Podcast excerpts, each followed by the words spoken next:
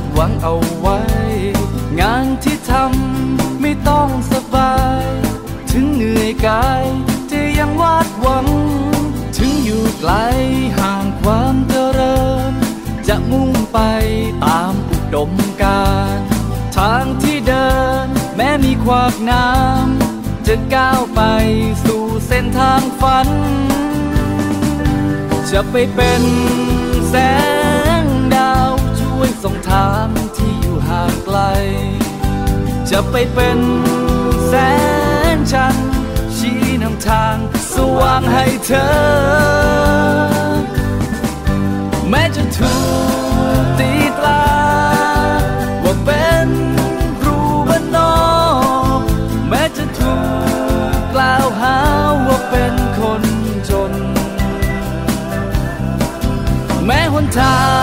งที่ก้าวไป จะวุ่นวายโลกจะสับสน จะยอมเป็นครูจนจนเพื่ออุดมการมามอบความรักมาให้ความรู้ให้กับพวกหนูที่อยู่แดนไกล มาเป็นคุณครู เป็นครูบ้านนอก มาเป็นแม่พิมพ์ งดงามกลางใจ มาเป็นแสงเทียน เพื่อชี้นำทางข้าราชการกำลังจะถูกลืม มาเป็นคุณครูที่อยู่ป่าเขา ผู้มีลำเนาไม่เคยจะหวนคืน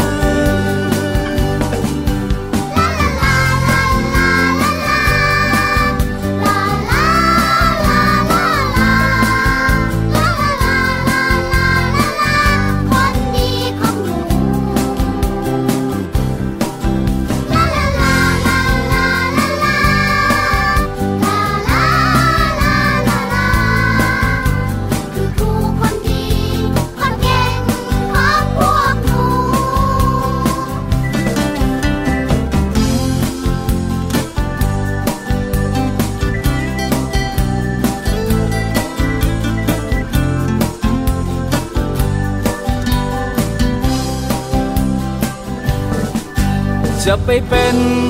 แสงดาวช่วยส่องทางที่อยู่ห่างไกล จะไปเป็นแสงจันทร์ชี้นำทางสว่างให้เธอ แม้จะถูกตีตราว่า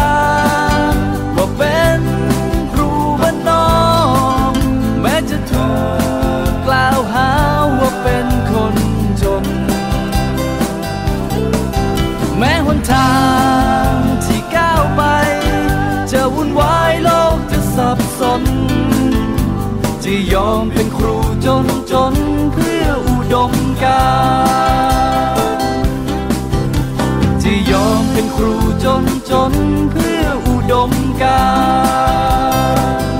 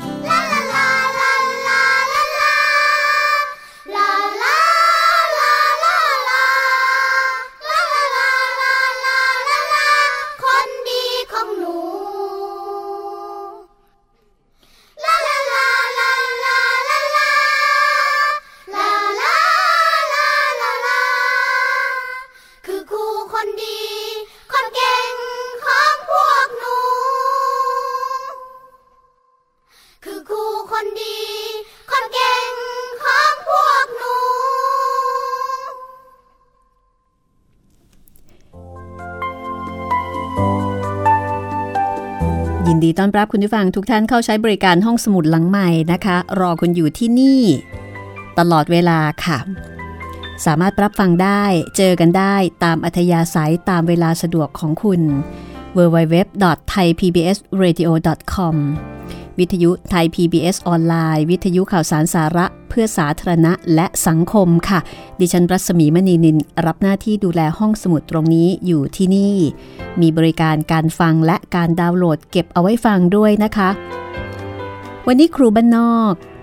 จากบทประพันธ์ของครูขมานคนไทย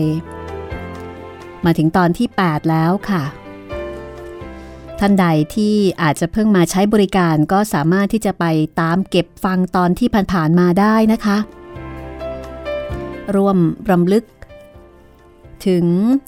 ผู้แต่งซึ่งเป็นศิลปินมรดกอีสานที่สร้างสรรค์ผลงาน ทั้งนวนิยายเรื่องสั้นบทความเอาไว้มากมาย แล้วก็ร่วมรำลึกและฉลองวันครู ในเดือนมกราคมนะคะสองวาระโอกาสด้วยกัน กับนวนิยายระดับตำนาน ที่นำไปสร้างเป็นภาพยนตร์ก็เป็นภาพยนตร์ระดับตำนานเช่นกัน แล้วก็ทำให้สังคมได้หันมาสนใจได้รับรู้ถึงชีวิตของครูบ้านนอก ครูบ้านนอก ในชนบทอีสาน ชีวิตของครูปิยะซึ่งก็อาจจะเหมือนเหมือนกับชีวิตของครูหลายคน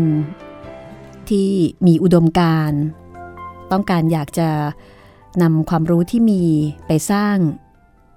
ไปสร้างคนนะคะ สร้างเด็กสร้างคนให้เป็นคนคุณภาพ ในท้องถิ่นชนบทที่ทุรกันดารนี่เป็นบทประพันธ์ที่เขียนขึ้นก่อนปี 2521 ค่ะ เพราะว่าภาพยนตร์เรื่องครูบ้านนอกนั้นออกฉายในปี 2521 ก็รายละเอียดบริบทของชีวิตก็อาจจะเปลี่ยนไปจากปัจจุบันพอสมควรนะคะ ก็เหมือนกับเดเราได้ย้อนยุคย้อนอดีตไปด้วย แต่ว่าบางอย่างนั้นก็ยังคงสะท้อนภาพที่ไม่ต่างอะไรกับสังคมในปัจจุบัน อะไรเหมือนอะไรต่างก็อยากให้คุณลองค้นหาค่ะ เรามาทวนความเดิมกันก่อนนะคะ ความเดิมตอนที่แล้วฝนตกลงมาหนะอย่างหนักค่ะ ก็ทำให้มีน้ำพอที่จะทำไร่ทำนาได้ ครูใหญ่สั่งปิดโรงเรียนในวันจันทร์ แล้วก็ปิดเปิดนะคะ ปิดวันจันทร์แล้วก็เปิดหนึ่งกันยายนเพื่อที่จะให้มีวันหยุดมากที่สุด ในตอนที่ผ่านมามีการพูดถึงการจัดการเรียนการสอนตามแบบฉบับของครูทั้ง 3 คน ก็คือครูใหญ่ ครูดวงดาว และก็ครูปิยะ ซึ่งแตกต่างกันอย่างสิ้นเชิง ครูใหญ่นั้นมีนโยบายเลข คัดเลิกก็คือตอนเช้าสอนเลข ตอนบ่าย คัดลายมือ หลังจากนั้นก็เลิกเรียน ส่วนครูดวงดาว ก็สอนแบบเขียนบนกระดาน ให้เด็กอ่านให้เด็กจำ ส่วนครูปิยะสอนผ่านการลงมือทำเด็กก็จะสนุกมาก และวันนั้นครูปิยะก็ไปเยี่ยมเสี่ยง ลูกศิษย์ที่แม่ไม่สบาย เสี่ยงมาขอนอนที่บ้านครู เพื่อจะใส่เบ็ด หาปลา แล้วก็เอาหมกปลาซิวมากินที่บ้านครูด้วยและปิยะก็เพิ่งรู้ว่าเสียงนั้น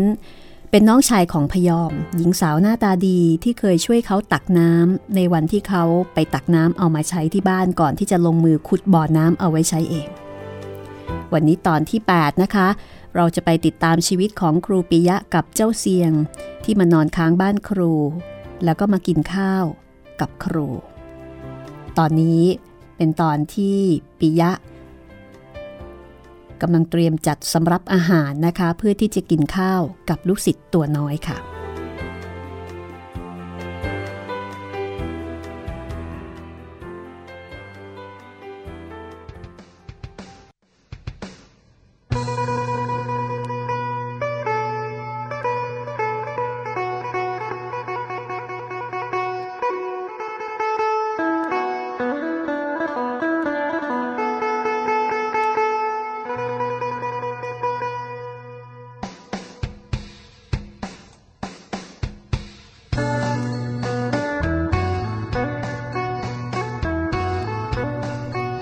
จ้าเสียงหิ้วกระติบข้าว แล้วก็ชามใส่ต้มประดุกใส่ใบมะขามอ่อนออกมา ในขณะที่ปิยะถือจานใส่หมกปลาซิว แล้วก็ถ้วยเล็กๆ ใส่แจวหรือว่าน้ำพริก ทั้งสองคนนั่งลงกินข้าวกับพื้น หมกปลาซิวส่งกลิ่นหอมฉุยปลาซิวตัวงามๆนอนเรียงกันอยู่บนใบแมงลัก และหัวหอมที่ฝานเป็นชิ้นๆปลาดุกต้มส้ม ก็ส่งควันแล้วก็กลิ่นหอมฉุยปลาดุกนาตัวย่อมๆ ต้มร้อนๆ ใส่ตะไคร้ใบมะขามอ่อน เรียกน้ำย่อยได้ดีนัก เป็นเมนูแบบบ้านๆ ที่อ่านแล้วเห็นภาพเลยทีเดียว แล้วก็น่ากินมากๆ ใครจะลองเอาไปทำก็ได้นะคะ เจ้าเสียงอิ่มก่อนแล้วก็รีบไปล้างมือ กินน้ำ จากนั้นก็ตักน้ำจากโอ่งใส่ขันแล้วก็ยกมาตั้งข้าง ๆปิยะ แล้วเข้าไปเก็บของในครัว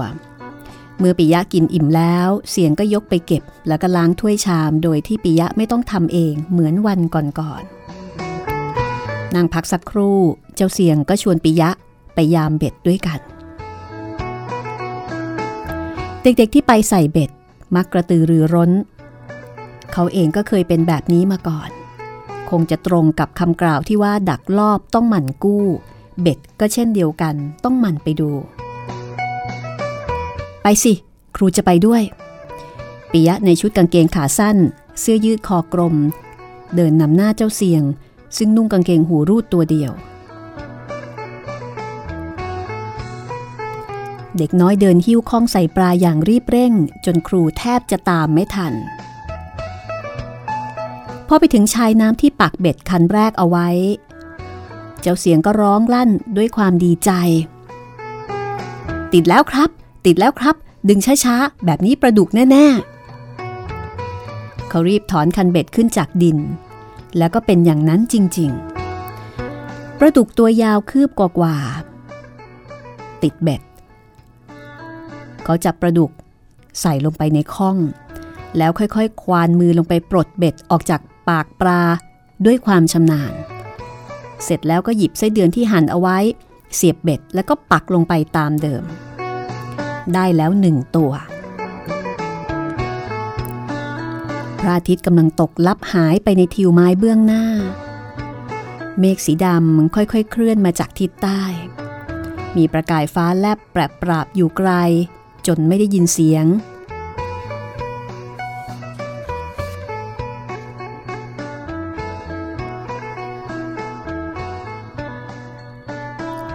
มีเสียงนกอีลุ้ม เสียงนกกดแดง นกต่างๆ บรรยากาศในตอนนี้ก็เป็นบรรยากาศของ ยามเย็น ทั้งครูและลูกศิษย์ก็กำลังสนุกสนาน กับการปลดปลาแล้วก็เสียบเหยื่อ ปิยะเดินตามลูกศิษย์คอยช่วยปลดปลาออกจากเบ็ด แล้วก็เสียบเหยื่อเข้าไปใหม่ โอ้โห ไอตัวนี้ดึงเบ็ดไปพันกอหญ้า สงสัยจะหลุดเสียแล้วครับ เจ้าเสียงมองเห็นคันเบ็ดที่เฉไปก็สามารถบอกได้ทันที แล้วก็ก้มลงเอามือถอนหญ้าเบาๆ แล้วก็ค่อยๆ ถอนคันเบ็ดขึ้น ปลาช่อนตัวเท่าลำแขนดิ้นพลาดพลาด แต่สายเบ็ดไม่ยอมขาด เสียงค่อยๆ ลากปลาตัวนั้นไปตามผิวน้ำจนถึงฝั่งแล้วก็ปลดปลาออกใส่ข้อง รอบแรก ปรากฏว่าได้ปลาดุกถึง 12 ตัวปลาช่อน3ตัวปลาหมออีก 5 ตัว นับว่าไม่เลวทีเดียว เบ็ด 50 คัน ได้ปลา 20 ตัว เกือบครึ่ง น่าจะได้ปลาขาวสักตัวไปปิ้งให้แม่พรุ่งนี้เช้า ปลาขาวที่เจ้าเสียงเอ่ยถึง หมายถึงปลาจำพวกปลาสร้อย ปลาตะเพียนที่มีเกร็ดสีขาว ถือกันว่าเป็นปลาที่ดีสำหรับคนป่วย โดยเฉพาะอย่างยิ่งปลาขาวนา เพราะว่าปลาช่อนปลาดุกปลาหมอพวกนี้เป็นปลาดำสีดำก็ไม่เชิงดำนะคะ แต่ว่าไม่ใช่เป็นปลาสีขาว พรุ่งนี้เช้าก็คงได้ สักทุ่มกว่าๆเรามายามกันอีกนะปิยะตั้งความหวัง พอกลับถึงที่พัก เจ้าเสียงก็จัดแจงเทปลาออกจากข้อง ใส่ครุ แล้วก็เทน้ำลงไปนิดนึง หาฝามาปิดแล้วก็ทับเอาไว้ด้วยท่อนไม้หนักๆ กันปลากระโดดหนีปิยะเปลี่ยนเสื้อผ้าเพราะว่าเขาลื่นแล้วก็หกล้มตอนขากลับ เปลี่ยนเป็นกางเกงยีน แล้วก็เสื้อยืดผ่าอก แล้วเอาเสื้อคอกลมอีกตัวให้เจ้าเสียงใส่ เพราะว่าอากาศเริ่มเย็นลง อะ ใส่เสื้อครูตัวนี้แหละ หลวงก็ช่างมันดีกว่าไม่ใส่ เสียงรับเสื้อมาสวมหัวแล้วก็ยิ้มหน้าบาน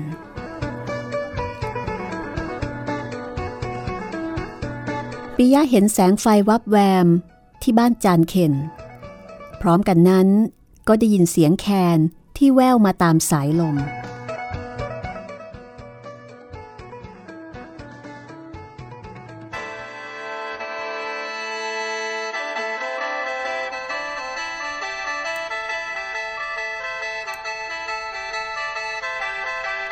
นเวลาเดียวกัน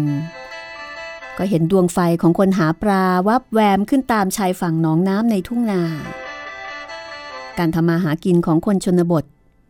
ไม่มีการแบ่งแยกเวลาพักผ่อน ไม่ว่าจะเป็นกลางวันหรือกลางคืนปิยะหยิบพินที่ได้มาจากจานเคน มานั่งที่ม้ายาวตรงระเบียงกระท่อม ขึ้นสายแล้วก็ค่อยๆลองเสียง แล้วเล่นเป็นเพลงทำนองลำเพลินอันร่าเริง โดยมีเจ้าเสียงนั่งอ้าปากฟังโดยไม่รู้ตัว เจ้าเสียงก็ดีดพินเป็นเช่นเดียวกับเด็กอื่นๆ ในหมู่บ้าน เพลงที่เขาเล่นได้เป็นเพลงทำนองหมอลำ ซึ่งมีคนเอาไปร้องเล่นๆ โดยใส่เนื้อความเข้าไปประมาณว่า เช้าเปิดเบิงยามมื้อแรงเปิดเบิงเด็กเด็กเปิดเบิงซึ่งเมื่อแปลความแล้วกลายเป็นเรื่องตลกโปกฮาไป เมื่อเล่นได้สักสามเพลงปิยะถามเจ้าเสียงว่าใครดีดพินได้เพราะที่สุด คำตอบก็คือ จานเคนผีบ้า ถามว่าใครเป่าแคนได้เพราะที่สุด เจ้าเสียงก็บอกว่า จานเคนอีกเช่นกัน แต่ครูก็ดีดพินเก่งเหมือนกันครับ อันนี้อาจจะตอบเอาใจครู คืนนี้ปิยะและเจ้าเสียง ไปยามเบ็ดอีกรอบตอนประมาณทุ่มครึ่ง กว่าจะกลับขึ้นมาก็ราวๆสองทุ่มกว่า การไปเที่ยวนี้ต้องใช้ไฟสองทาง ซึ่งเจ้าเสียงเตรียมมาพร้อม มันเป็นตะเกียงกระป๋องนม ที่มีที่กำบังลม และบังคับแสงให้พุ่งไปข้างหน้า แล้วก็มีที่ถืออันเหมาะมือ รอบนี้ปลากินเบ็ดดี ได้ปลาถึง 30 ตัว เป็นปลาดุกเกือบทั้งนั้นจากนั้นรุ่งเช้า เจ้าเสียงตื่นตั้งแต่ตีห้ารีบลงไปยามเบ็ดคนเดียว เพราะว่าท้องฟ้าเริ่มสว่างแล้ว คราวนี้ได้มาอีกถึง 20 ตัว เป็นปลาขาวที่เขาต้องการปิ้งให้แม่กินถึง 5 ตัว ปิยะแบ่งปลาเอาไว้เพียง 10 กว่าตัว นอกนั้นให้เจ้าเสียงเอาเข้าไปให้พี่สาวและแม่ พร้อมกับกำชับว่าให้ปิ้งปลาให้แม่กินมากๆ แม่จะได้แข็งแรงแล้วก็หายป่วยเร็วๆ นอกจากจานเคนแล้ว จากเหตุการณ์ในวันนี้ทำให้ปิยะรู้สึกว่า เขาเกิดความสัมพันธ์กับครอบครัวของเจ้าเสียงเป็นพิเศษเสียแล้ว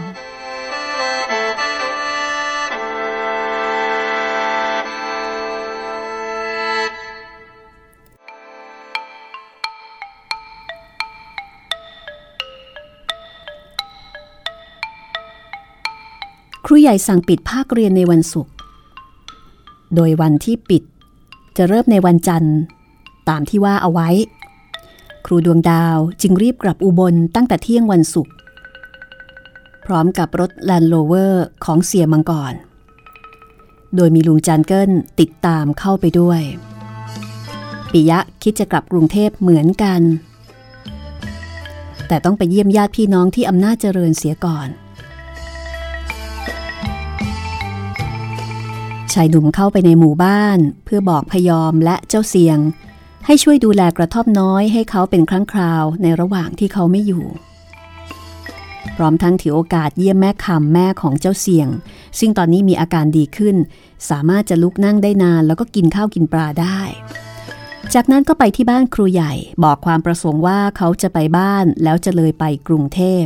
จะรีบกลับภายใน 10 วัน ครูใหญ่รับว่า จะช่วยดูแลกระท่อมให้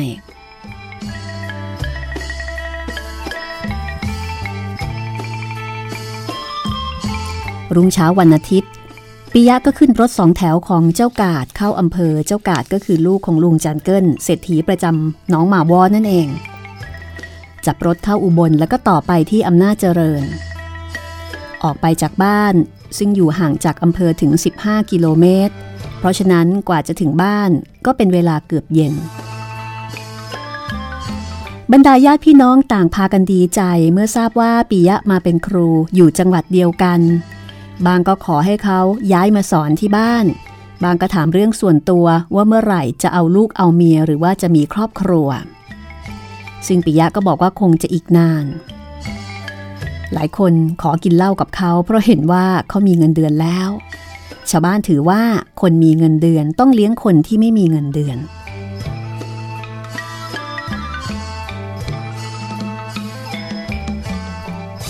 คุณยายคนหนึ่งก็มาลูบหลังลูบไหลถามข่าวคราว แล้วก็ถามถึงรายได้ ปิยะก็ตอบบ่ายเบี่ยงว่าได้ไม่มากหรอกแม่ใหญ่ ได้เดือนแล้วเท่าใดคุณยายนั้นก็ยังรบเร้าอยากรู้ ปิยะก็ตอบตามความจริงว่าได้เดือนละพันกว่าบาท ในความคิดของปิยะนั้นพันกว่าบาทเป็นเงินที่ไม่ได้เยอะอะไรมากมาย แต่ปรากฏว่าเมื่อบอกไป คุณยายกลับอุทานว่า เยอะมาก จะใช้หมดได้อย่างไร เพราะว่าเงินร้อยเงินพันสำหรับชาวบ้านชนบทนั้นมันมากมายเสียจริง ๆ แบ่งแม่ใช้เป็นค่าหมากค่าพลูสักห้าบาทสิบบาทได้ไหมปิยาก็ควักให้สิบบาท คุณยายรับเงินไป ราวกับว่าเงินนั้นมีค่าเป็นหมื่นเป็นแสน เขาอยู่ที่หมู่บ้านนั้นสามวัน ก็เดินทางเข้าอุบล แล้วก็นั่งรถเร็ว ลงกรุงเทพ เข้าพักยังวัด สถานที่ที่เคยกินเคยอยู่เป็นเวลาถึง 10 ปี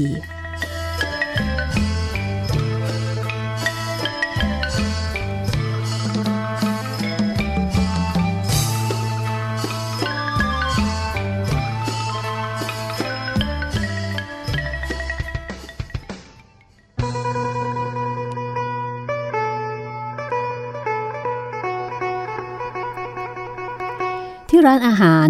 โรงแรมปทุมรัฐเมืองอุบล เสียมังกร หัวหน้าหมวดการศึกษาอำเภอ แล้วก็ลุงจันเกิลนั่งอยู่ที่โต๊ะด้านตะวันออกเฉียงใต้ พร้อมด้วยลูกน้องของเสีย ซึ่งทำหน้าที่เป็นคนขับรถอีกสองคนล้วนแต่สีหน้าบอกยี่ห้อนักมวย หรือว่านักเลงทั้งคู่ หัวหน้าหมวดการศึกษาบอกว่าวันที่ 8 จะไปดูที่จะสร้างโรงเรียน เสียดายตอนนี้โรงเรียนปิด คงไม่มีครูอยู่ต้อนรับ ถ้าจะมี ก็คงจะมีแค่ครูใหญ่ ซึ่งบ้านอยู่ที่นั่นอยู่แล้ว ลุงจันเกิลบอกว่าอ๋อครูคำเมาเหรอ ไม่ไปไหนรอก วันๆมีแต่เล่นโบก ลุงจันเกิลพูดเสียงดัง จนหญิงสาวที่ยืนรอฟังการสั่งอาหารสะดุ้ง เสียมกรสั่งเหล้าแบนหนึ่งแล้วก็ยำบุญเส้น แล้วก็หันไปถามหัวหน้าหมวด ว่าจะเอาเหล้าหรือเบียร์เจตนาเป็นการถามเล่นๆ เพราะตั้งใจจะให้กินเหล้าด้วยกัน หัวหน้าหมวดซึ่งเปลี่ยนฐานะมาจากครูประชาบาล บอกว่า ผมขอเบียร์ครับ หัวหน้าหมวดเข้าใจว่าคนอย่างเสียมังกร ใจกว้าง นึกอยากสั่งอะไรก็สั่งกิน เมื่อเครื่องดื่มแล้วก็ของกินมาครบแล้ว เสียมังกรก็ถามเป็นงานเป็นการว่า กรรมการตรวจรับมีใครบ้างนะ หัวหน้าหมวดตอบอย่างมั่นใจว่า ผมจำไม่ได้ว่ามีใครบ้างรู้สึกว่าจะมีทั้งฝ่ายจังหวัด ฝ่ายอำเภอ แล้วก็ฝ่ายโรงเรียน เท่าที่เคยเป็น ระดับอำเภอก็มีผม และครูใหญ่ของโรงเรียนนั้นสำหรับพวกเราก็ไม่มีอะไรหรอกครับ อย่างที่เคยนั่นแหละเสีย ยิ่งครูใหญ่คำเมาส์ยิ่งพูดกันง่าย สบายมาก สงสัยแต่ว่าครูอะไรที่บรรจุไปใหม่ อาจจะเป็นก้างสักหน่อย ได้ข่าวว่าไอ้หมอนี่มันหัวสมัยใหม่ งั้นก็อย่าเสนอตั้งเป็นกรรมการสิ เสียเสนอแนะเรื่องเป็นกรรมการคงไม่ได้หรอกครับเสีย เพราะว่าเป็นครูน้อยและเป็นครูใหม่ แต่เกรงว่าเขาจะคอยทักท้วงขัดขวางงานของเรา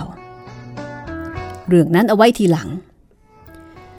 ตอนนี้ผมตกลงแล้วว่า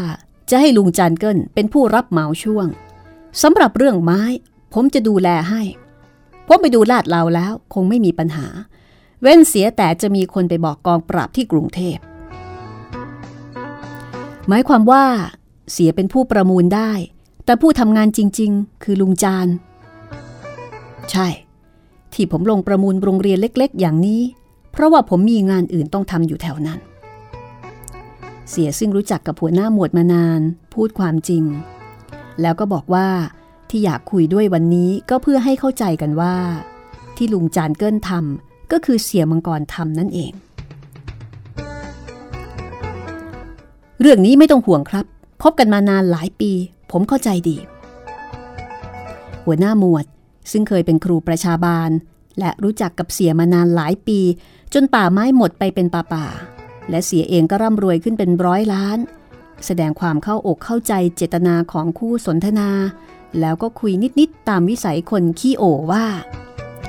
สำหรับเรื่องในอำเภอไม่ว่าจะเป็นโรงเรียนไหน ไว้เป็นธุระของผมเอง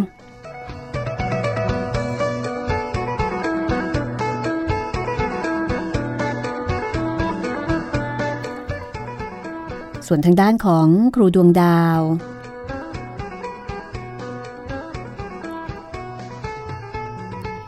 ที่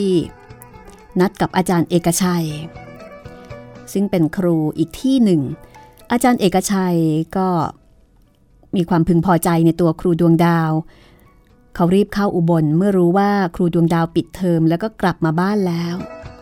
โรงเรียนของอาจารย์เอกชัยยังไม่ปิด เพราะว่าเป็นโรงเรียนในเขต สุขาพิบาล ซึ่งปิดเปิดเหมือนกับโรงเรียนในเมือง วันที่ดวงดาวเข้าอุบลนนั้น อาจารย์เอกชัยไม่ทราบอย่างคราวก่อนๆเพียงรู้จักกันในวันรายงานตัวที่อำเภอ แล้วก็นั่งรอเข้าจังหวัดด้วยกันสองเที่ยว ดูหนังด้วยกันรอบเดียว อาจารย์เอกชัยก็เก็บเอาครูสาวคนสวยมาไว้ในความคิดความฝันตลอดเวลา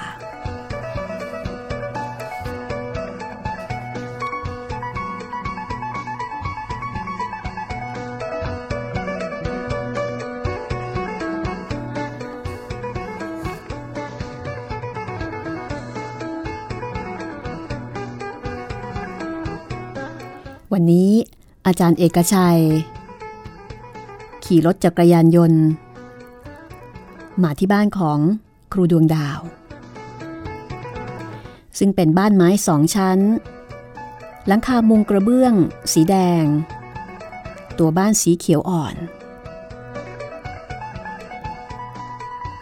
บ้านของครูดวงดาว อยู่ในเขตเทศบาลเมืองอุบล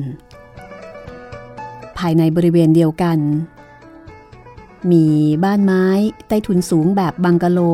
รูปทรงและขนาดเดียวกันสี่หลัง รั้วหน้าบ้านทำด้วยไม้ระแนง ตีทีๆตามแนวตั้ง สูงท่วมหัว ประตูบานใหญ่ทำด้วยเหล็กดัดที่เสาประตูต้นหนึ่งมีแผ่นป้ายพลาสติกสีฟ้าตัวอักษรสีขาว บอกเลขที่บ้าน แล้วก็ชื่อเจ้าของบ้านว่า โกศลแก้วใส ชาวบ้านแถวนั้นต่างพากันรู้ว่าบ้านหลังนี้เป็นบ้านของปลัดโกศลปลัดอำเภอเมืองผู้นี้ย้ายไปมาหลายอำเภอ ในที่สุดก็ปากหลักอยู่ที่อำเภอเมือง แต่ก่อนก็เป็นปลัดธรรมดาที่ไต่เต้าจากเสมียน มีหน้ามีตาตามควรแก่ฐานะ แต่เมื่อฝรั่งมาตั้งแคมป์อยู่ที่สนามบิน ปลัดก็สร้างบังกะโลให้ฝรั่งเช่าสี่หลัง ได้ค่าเช่าเดือนละหมื่น แล้วก็ถือโอกาสค้าขายสินค้า มีไรายได้อีกเดือนละเป็นหมื่นเช่นเดียวกัน เท่านั้นยังไม่พอประหลัดโกศลยังเข้าหุ้นกับพักพวก เปิดบาร์หาสตางกับฝรั่ง รายได้ก็ยิ่งหลั่งไหลมา ดังนั้นฐานะทางการเงินของประหลัดผู้นี้จึงดียิ่งกว่าประหลัด หรือนักปกครองอื่น ๆ ที่อยู่ในระดับเดียวกัน อาจารย์เอกชัยจอดจักรยานยนต์ที่ประตูหน้าบ้าน แล้วก็เปิดประตูบานเล็กเข้าไปด้วยความรู้สึกคุ้นเคย เพราะว่าเคยมาบ้านหลังนี้แล้วหนหนึ่ง วิตาย อาจารย์มายังไงกันคะนี่ เชิญข้างบนสิคะ ดวงดาวส่งเสียงทำท่าดีใจ ผมทราบจากครูใหญ่คำมาว่า คุณดวงดาวกลับมาตั้งแต่วันศุกร์ อาจารย์เจอครูใหญ่ที่ไหนคะ ที่อำเภอเมื่อเช้านี้เองครับ รูใหญ่ของคุณมากับครูปิยะ เมื่อเอ่ยถึงปิยะ สีหน้าของชายหนุ่มเปลี่ยนไป ไม่มีใครอยู่บ้านหรือครับ คุณแม่ไปตลาดค่ะ คุณพ่อไปงานเลือกผู้ใหญ่บ้านแทนนายอำเภอที่บ้านหัวเรือ แต่ว่าอาจารย์มายังไงถึงได้เร็วนัก อ๋อ พอรู้ว่าคุณดวงดาวมา ผมก็บึงรถเข้ามาทันที ตอนนี้กรมทางเขาเกรดถนนดี สองชั่วโมงกว่าเท่านั้นเอง อาจารย์ซื้อรถแล้วเหรอคะ รถในที่นี้หมายถึงจักรยานยนต์ ซึ่งครูและข้าราชการกำลังแข่งกันเป็นหนี้ผ่อนส่ง อาจารย์เอกชัยก็บอกว่า เพิ่งจะเอาออกมาได้สองอาทิตย์ ยังรันอินอยู่ แต่ก็ห่อเสียเต็มเหยียดแล้วในวันนี้เพื่อที่จะมาหาครูดวงดาวนั่งจิบน้ำเย็นอยู่ที่ห้องรับแขกพักหนึ่ง อาจารย์เอกชัยก็แสดงเจตนาอันเป็นจุดหมายสำคัญว่า เออนี่ก็จวนเที่ยงแล้ว วันนี้ผมขอเลี้ยงข้าวคุณดวงดาวสักมื้อ ที่ไหนคะ ที่ไหนก็ได้ตามใจคุณหญิงสาวรีบเปลี่ยนกางเกงขาสั้น เป็นกางเกงยีนขาบาน ใส่เสื้อยืดสีแดงขับผิวขาวให้ผ่องใสยยิ่งขึ้น ผมยาวดำครับมัดเป็นหางม้าทำให้ใบหน้าร่าเริงยิ่งขึ้น เธอสั่งคนใช้และน้องๆ ให้ดูแลบ้าน แล้วก็ซ้อนท้ายมอเตอร์ไซค์คันใหม่ ที่เพิ่งวางเงินดาวไปหมาดๆ ไปไหนดีครับ หนูชอบบรรยากาศสวนมะพร้าว ไปที่นั่นดีกว่าค่ะ ดวงดาวถูกตามใจมาตั้งแต่เล็ก มักเอาแต่ใจตัวเองและทำตามใจชอบ เธอมีเพื่อนชายหลายคนตั้งแต่สมัยเรียนวิทยาลัยครู มีอยู่คนหนึ่งที่บอกว่ารักเธอแล้วก็พยายามเอาใจเธอ แต่เธอรู้สึกเฉยๆจนกระทั่ง เธอกลับมาเยี่ยมบ้านครั้งแรกหลังจากไปสอนโรงเรียน เขาพบกับเธอ แต่เขาก็มีผู้หญิงคนใหม่ ตอนนั้นแหละ ที่ดวงดาวรู้สึกว่า เธอจะต้องควงใครสักคนที่พอไปวัดไปวาได้ เพื่อให้หนุ่มคนนั้นเห็น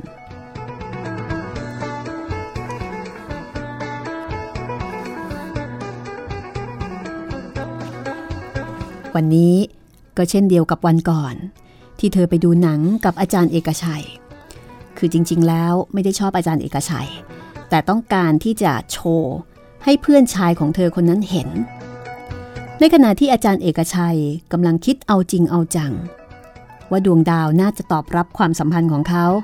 แต่หญิงสาวกลับคิดไปอีกทางหนึ่ง คุณดวงดาวจะย้ายเข้าจังหวัดเมื่อไหร่ครับ อาจารย์หนุ่มถามขึ้นหลังจากสั่งเบียร์แล้วก็ปลาทอด คุณพ่อบอกว่ายังไม่อยากรบกวนผู้ใหญ่ค่ะ เพราะว่าที่หนูได้ย้ายจากโรงเรียนชายแดนไปอยู่กับคุณลุง ก็ถือว่าอยู่ในขั้นดีแล้ว ถึงอย่างไร หนูก็คงไม่อยู่ที่บ้านหนองหมาวอตลอดไปหรอกค่ะ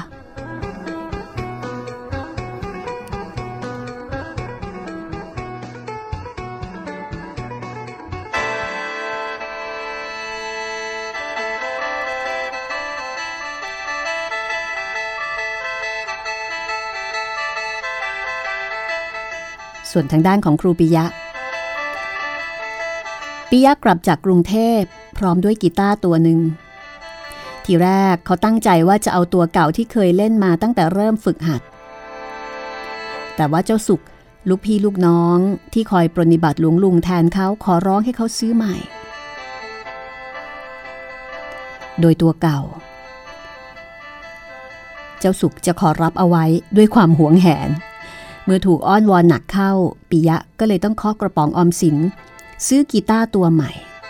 ซึ่งมีทีท่าว่าน่าจะดีกว่าตัวเก่า เพราะว่าราคาแพงกว่า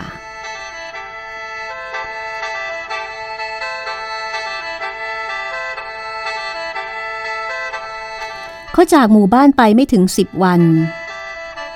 แต่ว่าเมื่อกลับมาก็ไม่ได้มีอะไรเปลี่ยนแปลงไปมากนัก ที่หมู่บ้านยังคงมีฝนตกแทบทุกวัน เจ้าเสียงออกมาใส่เบ็ดทุกวัน แล้วก็ค้างที่กระท่อมของเขาทุกคืน เด็กน้อยใส่เบ็ดได้ปลาวันละหลายๆตัวทำให้ปิยะมีปลากินอย่างเหลือเฟือ พยอมและแม่คำก็มีปลากินเช่นกัน เหลือกิน พยอมยังเอาปลาดุกเป็นๆตัวงามๆออกขายตามหมู่บ้าน บางวันขายได้ถึงสองกิโล ก็เป็นเงินหลายบาท แม่คำดีใจมีอาการดีขึ้นมากจนลุกเดินเหินได้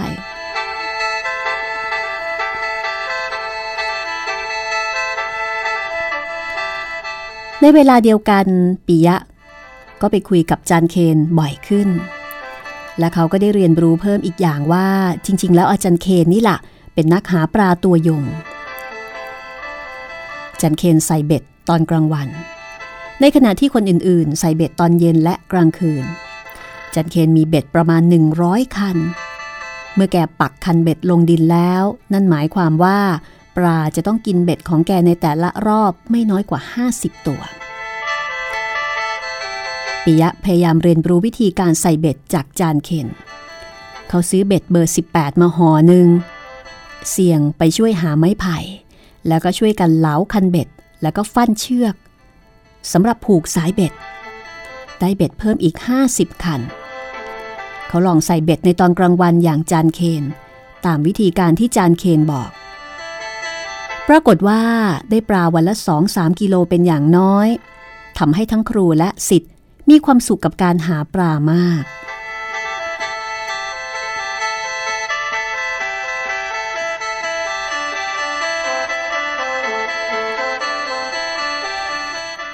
การหาปลาเราจะต้องรู้นิสัยของปลา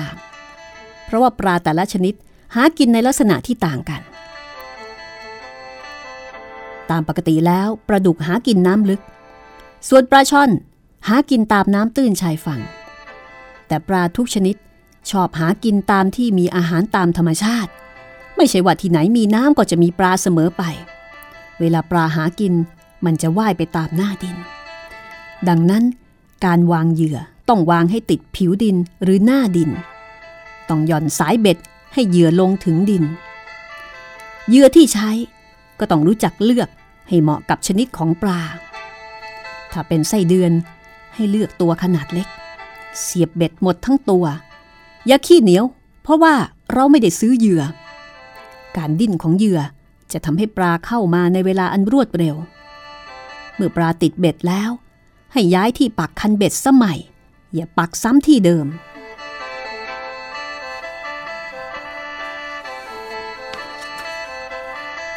นี่คือการสาธยายความรู้เกี่ยวกับเรื่องของการวางเบ็ดของจานเคนซึ่งก็มีองค์ความรู้ที่น่าสนใจทีเดียว เมื่อเสร็จจากการใส่เบ็ดน้ำตื้นแล้ว จานเคนก็พูดถึงเบ็ดอย่างอื่น แต่ถ้าจะใส่เบ็ดน้ำลึก เอาปรากฏปลาเข้า ก็ต้องมีวิธีต่างไปจากนี้ จะเอาปลาหลดก็ต้องใส่เบ็ดเฉพาะของมัน ใส่เบ็ดปลาช่อนในฤดูหนาวก็อีกแบบหนึ่ง หรือใส่เบ็ดปลาตะเพียนในฤดูเก็บเกี่ยวก็อีกแบบหนึ่ง ถ้าสนใจก็ค่อยเรียนเป็นอย่างๆไป นอกจากวิชาใส่เบ็ดแล้วปิยะยังได้เรียนรู้เรื่องการจับปลา แล้วก็การหากบ หาอาหารจากชาวบ้าน ในระหว่างปิดภาคเรียนอีกหลายอย่าง ไม่ว่าจะเป็นการใต้กบ ใต้ปลา ใต้นก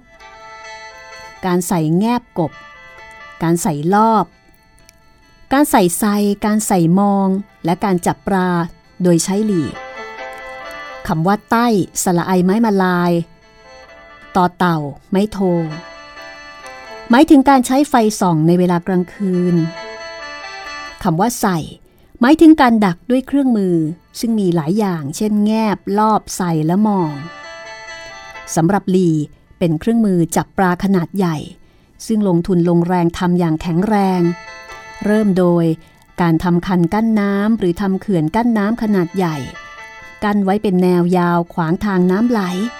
เช่น ห้วยหรือที่ลุ่มที่น้ำไหลผ่านเมื่อเกิดน้ำท่วม เมื่อทำเขื่อนกั้นแล้ว ก็ทำช่องให้น้ำไหลตรงกลาง หรือตรงที่ใดที่หนึ่ง แล้วก็เอาไม้มาปักเป็นเสาแล้วก็ทำโครง เอาฝ่าไม้ไผ่สารตาถี่ๆมาตียึดโครงนั้นทำเป็นช่องน้ำไหล ที่ตัวเขื่อนซึ่งเปิดให้น้ำไหลนั้นเรียกว่าปาก จากนั้นก็ค่อยๆ เรียวแคบเข้าแต่ชันขึ้นไปจนถึงหาง ซึ่งตรงปลายหาง มีข้องขนาดใหญ่สูงเท่าคนคอยรับเอาปลา แล้วก็สัตว์น้ำต่างๆ ที่ถูกน้ำพัดไป วิธีการจับปลาด้วยหลีก็ไม่มีอะไรมาก เมื่อสร้างหลีให้แข็งแรงดีแล้ว ก็นอนคอยฟังเสียงฝน ถ้าฝนตกหนัก มีน้ำไหลบ่าปะทะหน้าเขื่อน เมื่อใด ก็ใช้ได้ น้ำจะไหลผ่านเขื่อนตรงช่องหลีเพียงช่องเดียวด้วยความแรงของน้ำปูปลากุ้งทั้งหลาย ก็จะถูกน้ำพัดซัดลงในข้องที่รอรับอยู่ที่หางสักสองชั่วโมงก็สามารถลุยน้ำลงไป ยกเอาข้องใบมะหือมานั้นขึ้นมา เทเอาปลาออกได้เที่ยวละหาบสองหาบก็มี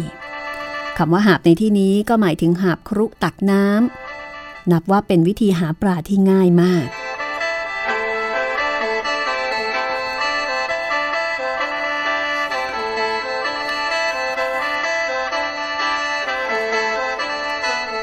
บ้านหนองหมาวอตอนกลางวัน ระหว่างฤดูทำนา จะเงียบเรากับหมู่บ้านร้าง เพราะว่าชาวบ้านส่วนใหญ่ออกไปทำนากันตั้งแต่เช้ามืด กว่าจะกลับเข้าบ้านก็เย็นค่ำทุกวัน บางครอบครัวถึงกับไปกินไปอยู่ ที่เถียงนาหรือว่าโรงนา จนเสร็จสิ้นฤดูทำนาจึงกลับบ้าน ดังนั้นหมู่บ้านในฤดูนี้ จึงมีแต่คนแก่และเด็กๆ บางครอบครัวเท่านั้นที่อยู่เฝ้าบ้านปิยะถีบจักรยานเข้าไปในหมู่บ้าน หวังจะได้พบปะพูดคุยกับชาวบ้านแต่ก็ต้องผิดหวัง บ้านส่วนมากปิดประตูไว้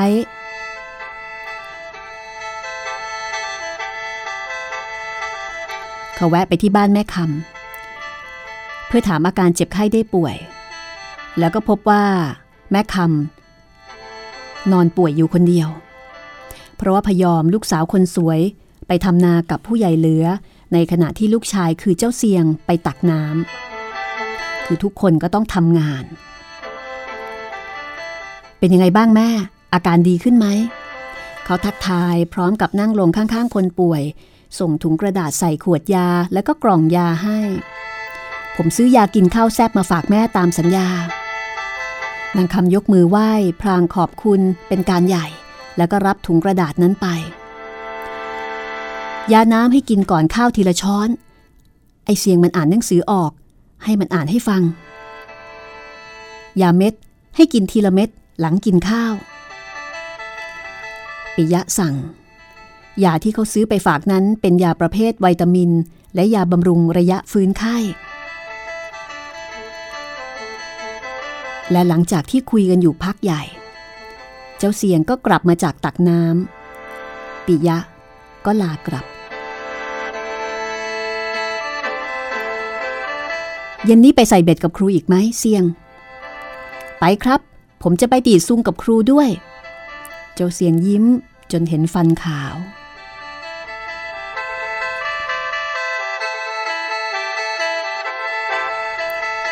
วันรุ่งขึ้น ปิยะเดินออกไปที่ทุ่งนาข้างๆ โรงเรียน พบว่าชาวบ้านกำลังก้มหน้าก้มตาดำนาทั้งหญิงทั้งชาย ทุกคนใส่เสื้อสีดำย้อมด้วยครามที่ปลูกเองและทำสีย้อมเอง ผู้หญิงมีผ้าขม้าคลุมผมและแก้ม ปล่อยให้เห็นใบหน้าแต่พองาม ส่วนเด็กๆ ก็มีหน้าที่หากบหาปลาตามประษาเมื่อไถนาเสร็จแล้วเด็กๆ ก็มีหน้าที่เอาควายไปเลี้ยง เอาไปผูกล่ามไว้ตามที่ดอนซึ่งไม่ใช้ทำนา เพื่อให้มันเล็มหญ้ากินเอง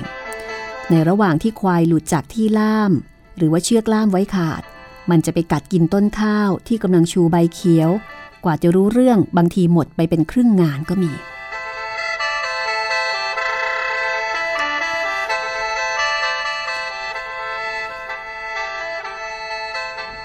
ชายหนุ่มร้องทักเจ้าของนาที่กำลังไถนาที่น้ำท่วมครึ่งแข้ง สวัสดีพ่อผู้ใหญ่ ดำนาจนเสร็จหรือยัง ผู้ใหญ่เหลือพ่อเจ้าเขียวซึ่งเป็นลูกศิษย์ครูปิยะ จับคันไถยกขึ้นพร้อมกับเอาเชือกขนาบข้างควายให้ตีวงเลี้ยวอ๋อครูหรือนึกว่าใคร คงอีกหลายวันกว่าจะเสร็จ ถึงบทมันจะแล้ง มันก็แล้งจนต้นกล้าเหลืองตายหมด แต่พอถึงฝนตกก็ตกจนท่วมต้องปล่อยน้ำทิ้ง ครูจะมาช่วยดำนาหรือ เมียผู้ใหญ่บ้าน ยืนถางขายืดอกขึ้นจากท่าก้มดำนา แล้วก็หันหน้าไปทางหญิงสาวที่กำลังก้มหน้าดำนาอยู่ข้างๆ พยอม เอ็งสอนวิธีดำนาให้ครูหน่อยสิ หญิงสาวเงยหน้าขึ้นยิ้มให้ คุณครูจะลองดูไหมคะ แต่หนูว่าอย่าดีกว่า เดี๋ยวผิวจะเปื้อนขี้โครน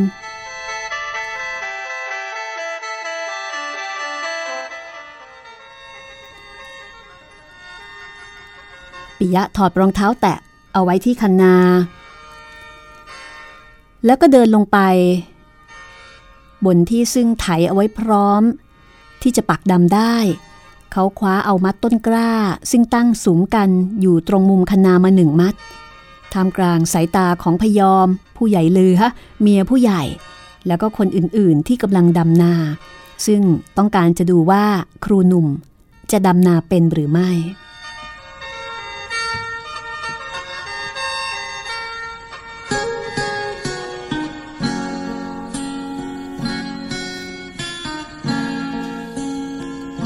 มาลุ้นกันตอนหน้ากันละกันนะคะว่า ครูปิยะจะดำนาเป็นหรือเปล่า เพราะว่าถึงแม้จะเป็นคนอีสาน แต่ก็ไม่ได้หมายความว่าจะดำนาเป็นกันทุกคน เพราะว่าครูปิยะไปอยู่กรุงเทพ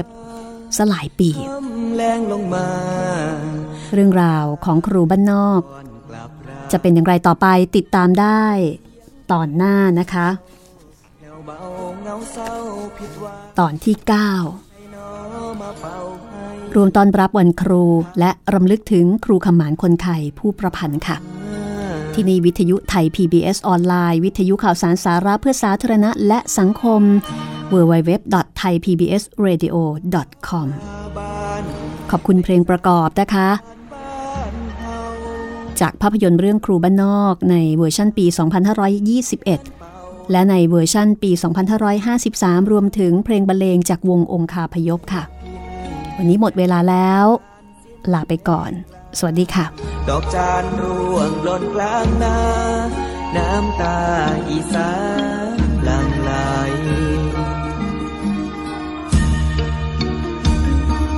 โอ้อีสานนาบ้านเดือเด็กผู้เฒ่าหยาดเดือนุ่มสาว แลกเศษเงินเขาเมืองใหญ่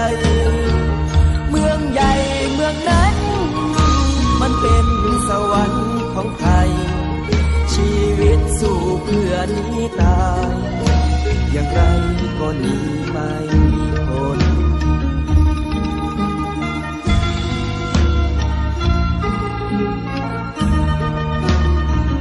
แสงเอ่ยแสงดาว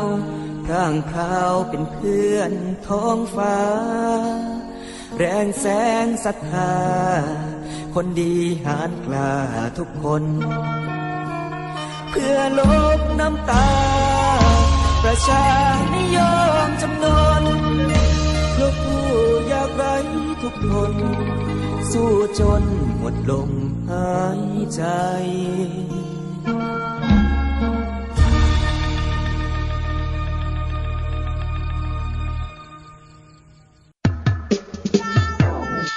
ห้องสมุดหลังใหม่ ห้องสมุดที่ฟังได้ทางวิทยุ